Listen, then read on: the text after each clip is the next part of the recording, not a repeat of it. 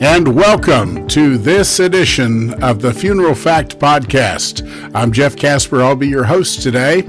And first of all, as we get started, I want to thank everyone who's gone to funeralfact.com and uh, subscribed to our podcasts on both the Apple Podcast Store and the Google Play Music Store. Um, and say hello to our listeners in uh, the United States, of course, but also Canada, Japan, uh, Taiwan, and our friends in Europe. Uh, it's amazing how the podcast is spreading, and we are are just delighted with um, uh, the results that we're seeing as far as our listenership, as well as we hope that you enjoy it. So, of course, if you have questions, comments, ideas for future shows, we would hope that you would stop by our website at uh, funeralfact.com.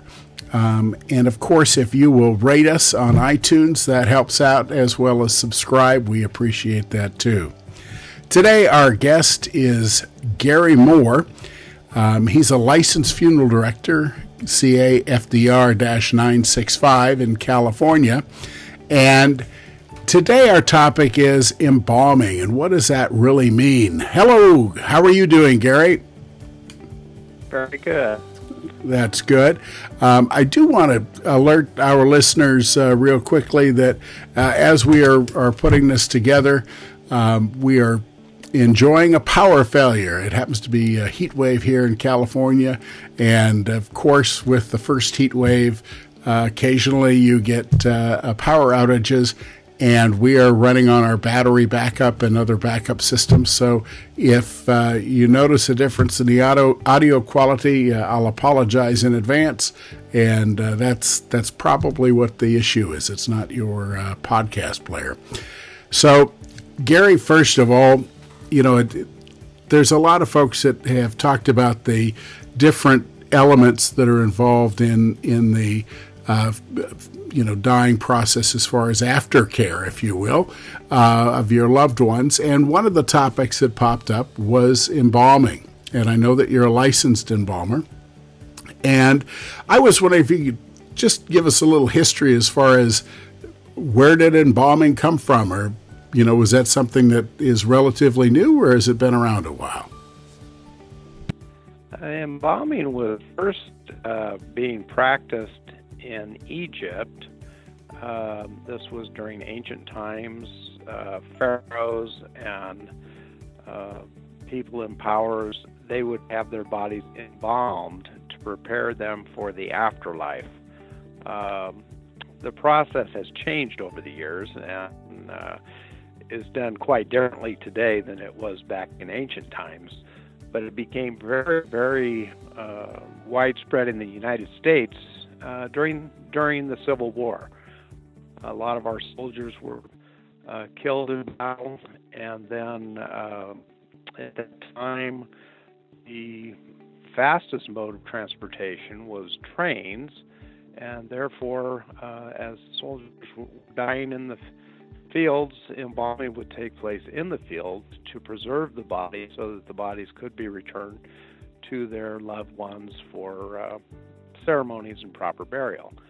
Um, it was it became very widely practiced uh, during the Civil War time here in the United States. Now, I presume that, as you said, it, it slows down the uh, uh, the natural processes that go on. Um, does it slow it down tremendously? I mean, I know that uh, uh, Lenin in in uh, Russia has been on display for years since his death, uh, and I presume that he was embalmed. Uh, is that the same for everybody, or do they have a different formula, if you will, uh, for someone who would just be a, a normal person like you or I?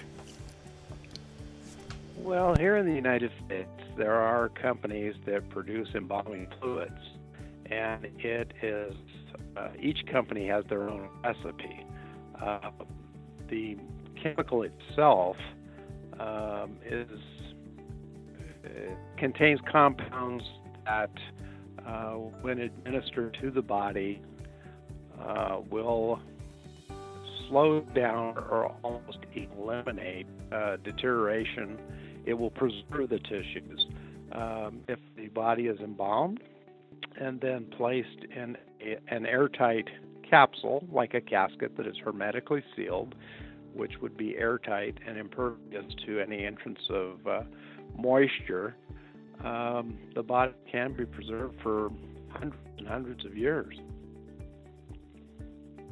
Um, now, one one thing that I, I, was thinking about as you were you're talking now, uh, I presume that the embalming fluid replaces the blood uh, in your veins. Is that a correct presumption? It is. Um, the embalming fluid um, is actually it replaces all the blood, and uh, the art- arterial system is what is used to uh, access and inject the fluid in the body. And then the venous system, we would puncture a hole so that the old blood could be uh, removed through the veins. Um, we use a, a, pump, and it has a tank with the chemical in it, uh, injected by a, a pump that pulsates just like our heart beats when we're alive and you inject the fluid in. You make an incision in a vein, and as you're injecting into the artery, it will just go right through the heart as if the heart was pumping. It will push this chemical through the entire body, through the entire circulatory system, and then um, forces the blood out of the hole or the incision you make in the vein. And then when you start uh, receiving, as you're pumping, or the machine is operating, uh, you will forcing the blood out of the body. And once you uh, have replaced all of the blood with the chemical, and you just have the chemical coming out instead of any old blood, uh, and you physically see a change in the body as you're doing this.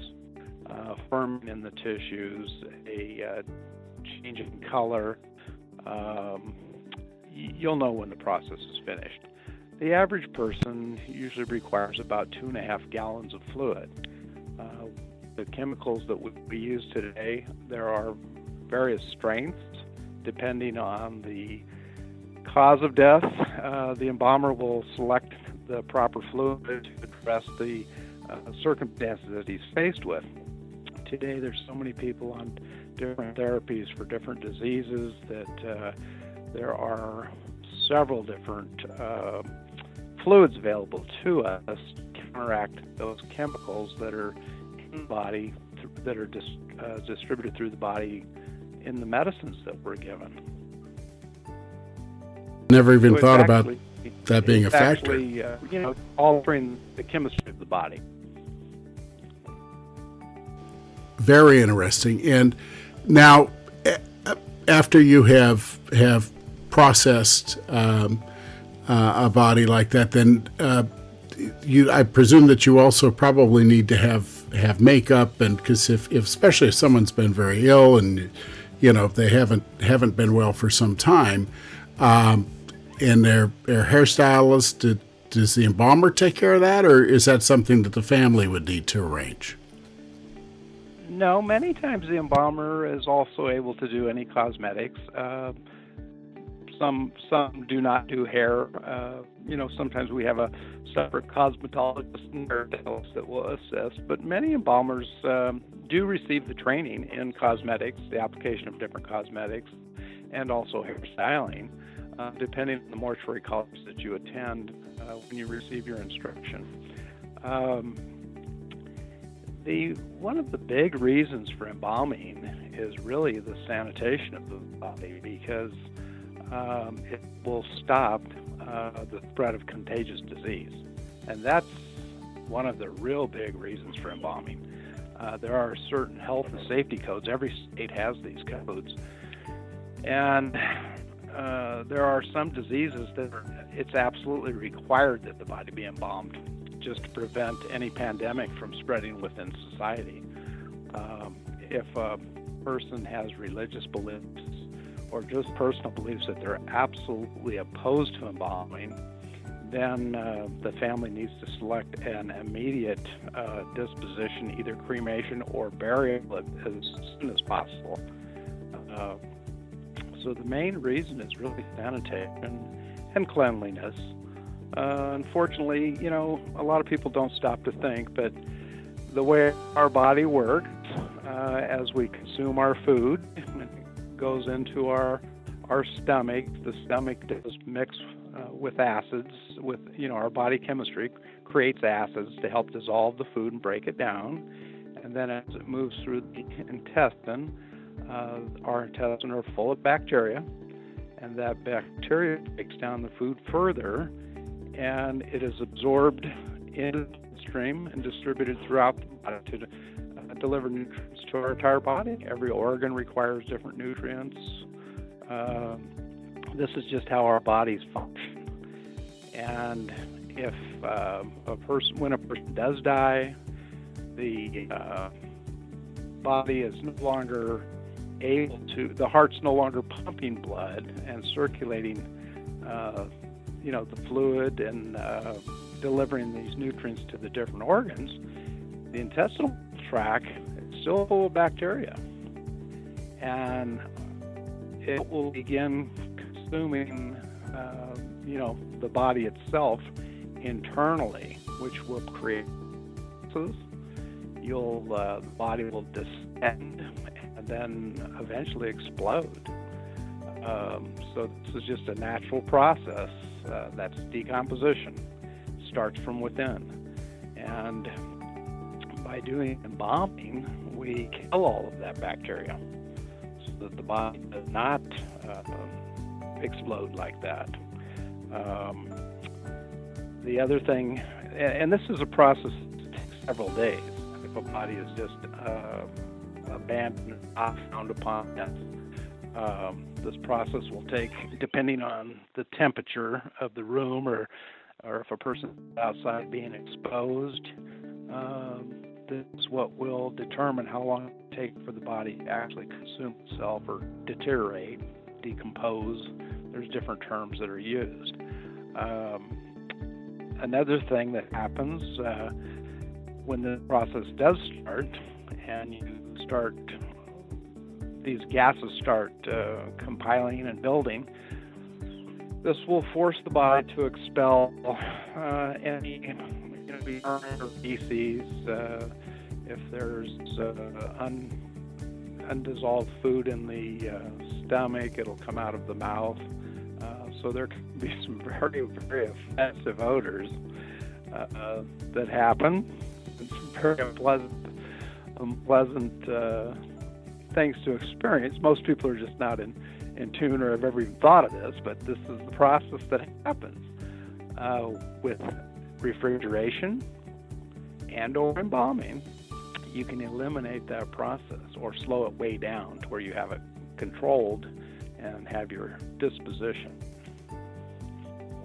So, you know, if you needed to wait a there week. Are time, there are other times where uh, people that choose to ship their loved ones from one state to another or out of the country. Each country has laws and regulations. They do require, uh, most require any bodies being transported across state lines by a common carrier, and the most common carrier used is an airplane or train, uh, occasionally uh, ship, uh, you know, on a ship across the oceans. Um, any common carriers will not accept a body that's not embalmed, and most will require that the body be encased in a hermetically sealed casket. This is an airtight uh, casket, so that there's no offensive odors um, to offend, you know, the other passengers really just common stuff. Yeah, that that does make sense. Now, if someone has had uh, uh, organ donation, or perhaps they were in the middle of a surgery when they passed away, can they still be embalmed, or is that option out for them? Oh yes. Oh yes. No, no. It's uh, the process is just a little different. But uh, the embalming, there's several ways to embalm the body, and uh, the most common is like I first described, but uh, people that have undergone a surgery or been killed accidentally. There are other ways and other procedures that are used, but you can be just as effective with someone that has made organ donations prior to embalming or surgeries, anything like that. It's very possible. And um, you had talked about, for instance, if you have to ship a body from here, say, to Hawaii or Idaho, for that matter. I guess it really doesn't matter. Uh, it's but with that length of time, um, it would do you do a different procedure if you know somebody is going to be going on a longer journey versus perhaps in a week they'll have a funeral or a memorial service um, and then be buried uh, or cremated? Does that make a difference in the in the process? Um, most embalmers, when they know someone's being shipped out of state or across, you know, uh, out of the country, will use uh, a stronger a stronger mixture in their chemicals. Uh, chemicals that are used for embalming come in different strengths, and uh, they uh, you just you're, more confident with your procedure if you use a stronger chemical, um, and you may take some added procedures, but um, most most embalmers are aware of what the disposition is or the choices the family has made for the loved one, and then based on the cost of death and the the body, then the embalmer uh, assesses the body first assesses the body before he begins his process. Um, he makes those determinations and with experience, um, you know, it's just it's it, it's an art. It really is an art, and it is called the art of embalming. And each embalmer, uh, they have their own. There's no there's no uh, set procedure that has to be followed, like step one through twelve. Uh, each embalmer has their own techniques to achieve a final goal, and it's really um, it's an art and it's something that's generally passed on from one embalmer to the next. And like myself, I went under I underwent a two-year apprenticeship under a licensed uh, embalmer and funeral director, and he passed on um, the process as he was taught uh, to me, and I've since passed that on to others.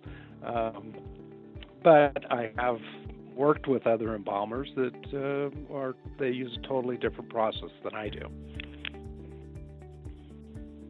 I mean, and and that's kind of neat because you've got a, uh, in your case, certainly a, uh, a technique uh, that has been, you know, passed along for at least three uh, embalmers, and quite frankly, probably quite a few more. I I would think um, the person that taught me, and then I subsequently taught others, uh, it's probably gone through four generations at this point. Now, someone taught the man that taught me. I don't know who that was. That was long before my time. So it is something that has been uh, passed on. And we have all uh, learned little techniques or tricks, so to speak, that uh, you know we've acquired or perfected, and there has been um, advances in the uh, chemicals and the recipes used to create those chemicals uh, over the years. There are, have been some chemicals that have been uh, banned from use due to um, their um, cancer causing. So the embalmers are protected better today against uh, you know, inhaling these fumes, so to speak, uh, that could cause lung cancer in the embalmer. And our ventilation systems have changed dramatically. Uh, the embalming room today is totally different than the one 50 years ago. The updates that have taken place. Um, it has changed. It's evolved and it's much, much better, much more advanced, and we do get better and better results as the years go on. Um, I personally have had the opportunity to um, move a person that had been embalmed, placed in a hermetically sealed casket, and then was in a crypt in a mausoleum for over 34 years. Uh, this was a young man that had died, and this um, was accidental. Um, his wife remarried some years after his death, and as his parents aged, uh, they asked for permission from his spouse if they could disinter his body and move him to an a different cemetery in Northern California where they planned to be buried. They wanted to be buried together as a family. Uh, and since she had remarried and moved on with her life, he was not opposed to that. I was given the task to uh, exhume the body, and we re- removed the body from the mausoleum, from the crypt, brought it back to the funeral home, and literally just uh, cleaned the exterior of the casket. It was very dusty, but we cleaned the exterior of the casket uh, with basically spraying it with Windex and wiping it, and it looked brand new. And it was just out of our curiosity, we wanted to see because we knew the man had been embalmed over 30 years prior. We opened the casket, and with literally about, I would say, two minutes worth of touch up on his cosmetics, he could have been displayed for an open casket uh, ceremony. He was in perfect condition. It was it was amazing. 34 years and just a little bit of touch up work, and uh, he would have uh, looked like he did 34 years previously. Ab- absolutely, there was absolutely no odor, no sign of decomposition. He was in very good condition. Absolutely amazing. Um, so this, you know, this this where Lenin in in uh, Russia has been encased. I believe his casket is a glass box, if I'm not mistaken, and I know it is airtight because uh, they use a little bit different process over there. And uh, I had heard that it was reopened every so many years, and that there was additional chemicals added to his body. I don't know if that's true or not. That's just the rumors I've heard. Uh, with the chemicals we use, there's no need for that. Once it's done, if it's done properly, there's no need to go back and re-embalm the body.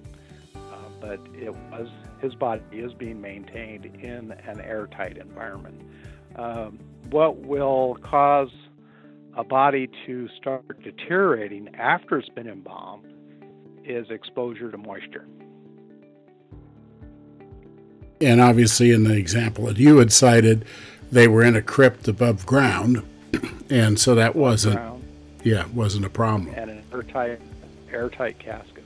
So that was, uh, that's why he was in such good condition. Wow, absolutely fascinating.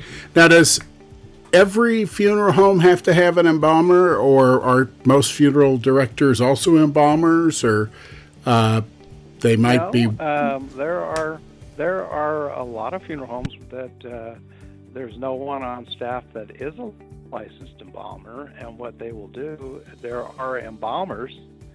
Uh, we call them trade embalmers. They don't work for one particular location, but they uh, are available to many locations, and will travel to the, each individual funeral home and perform the embalming uh, on the premises for that funeral home. They're called a trade embalmer, so they go from place to place. Uh, they work on a contract per body fee schedule. Uh, normally, the funeral home will supply them with the chemicals that they prefer to use. Um, and, and, embalmers all have their favorite uh, embalming company you know that they prefer to use. Uh, there's five or six major companies that make embalming chemicals, and like I said, it's a recipe. It's no different than, and I'm going to use an analogy. It's no different than whiskey. There's several places that distill whiskey differently, and they have their own recipe. Uh, you know, and embalming fluid is, you know, it has its own recipe.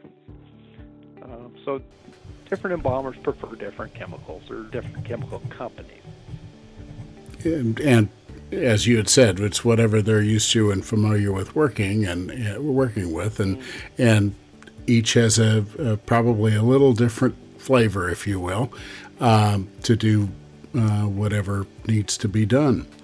Um, now, with the is there a time that you you had mentioned everything uh, as far as being the artistry that's involved? Is there a time that it generally takes to embalm a body? Is it something that's relatively quick, or does it take, you know, many hours? I I would think the average embalming can take anywhere from one to three hours.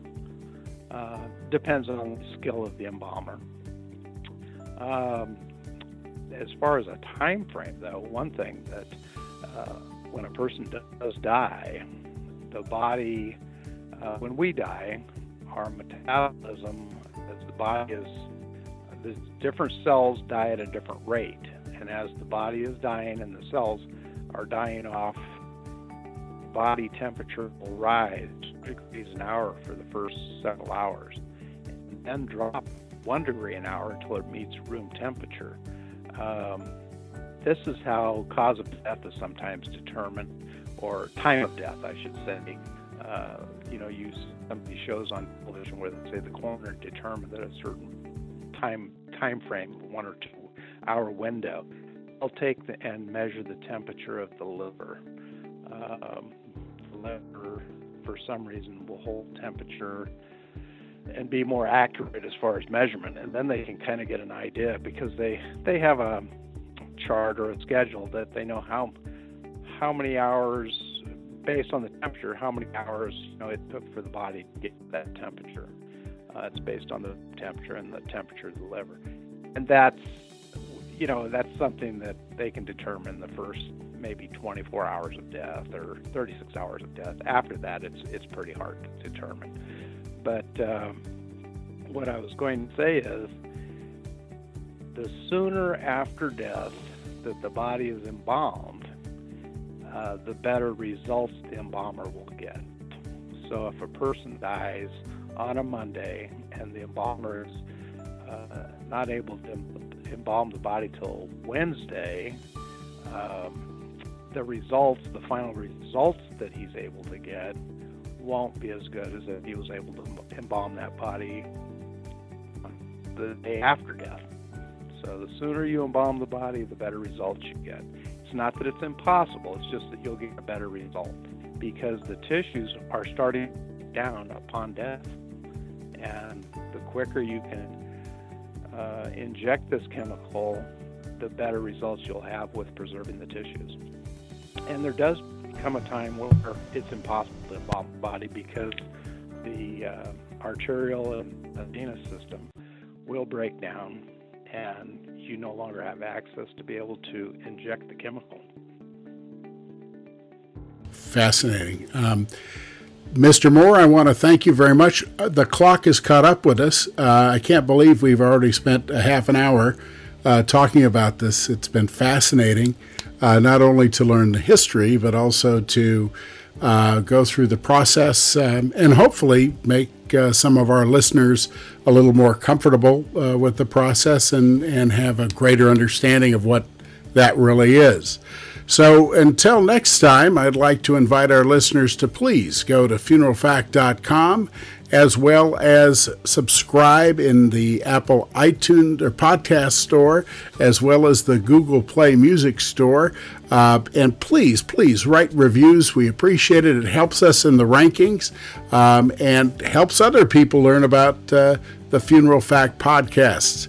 And until next time, this is Jeff Casper wishing you good night and good luck.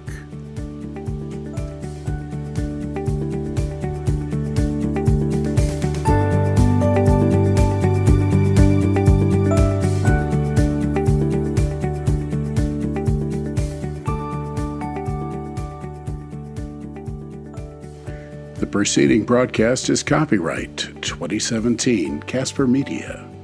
All rights reserved.